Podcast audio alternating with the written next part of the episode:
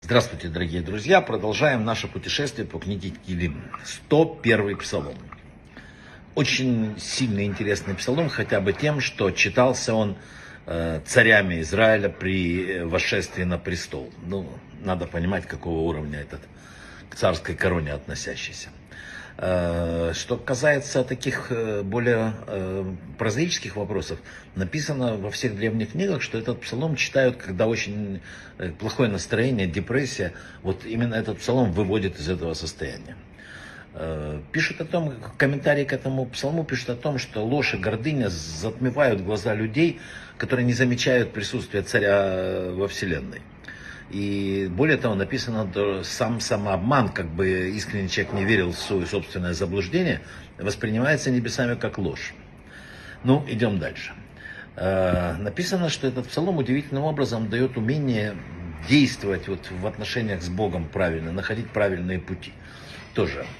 Э, есть еще очень интересная Зар, книга Зар, на, на Тиилим 101 эм, пишут о так называемом лжеце от веры. Что на, э, седьмой посук псалма, не поселится в моем жилище мошенник, не предстанет передо мной лжец. Написано, что человек должен отдавать, э, в этом комментарии написано, что эм, бою, свою нефиш, свои желания но не входить при этом сложными намерениями. А о чем это лживыми намерениями? Если внешне вот человек высказывает свою самоотверженность, там, склонив голову в молитве, и того, весь он из себя такой религиозный, а на самом деле в душе все наоборот, выходит, написано голос наверху, и говорится, что это не предстанет перед глазами моими.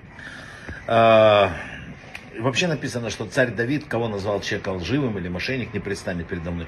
Человека, облаченного в атрибуты веры, демонстрирующие своим поведением приверженность к вере, прикрывающегося Торой, на деле, к сожалению, совсем другое.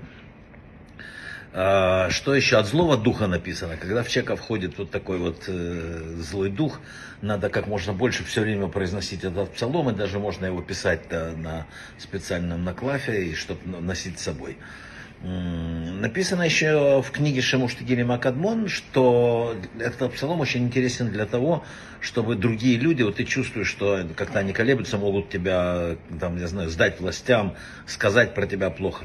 Нужно произнести пять раз этот псалом, имея в виду защиту от этих людей, от этого человека, это очень помогает.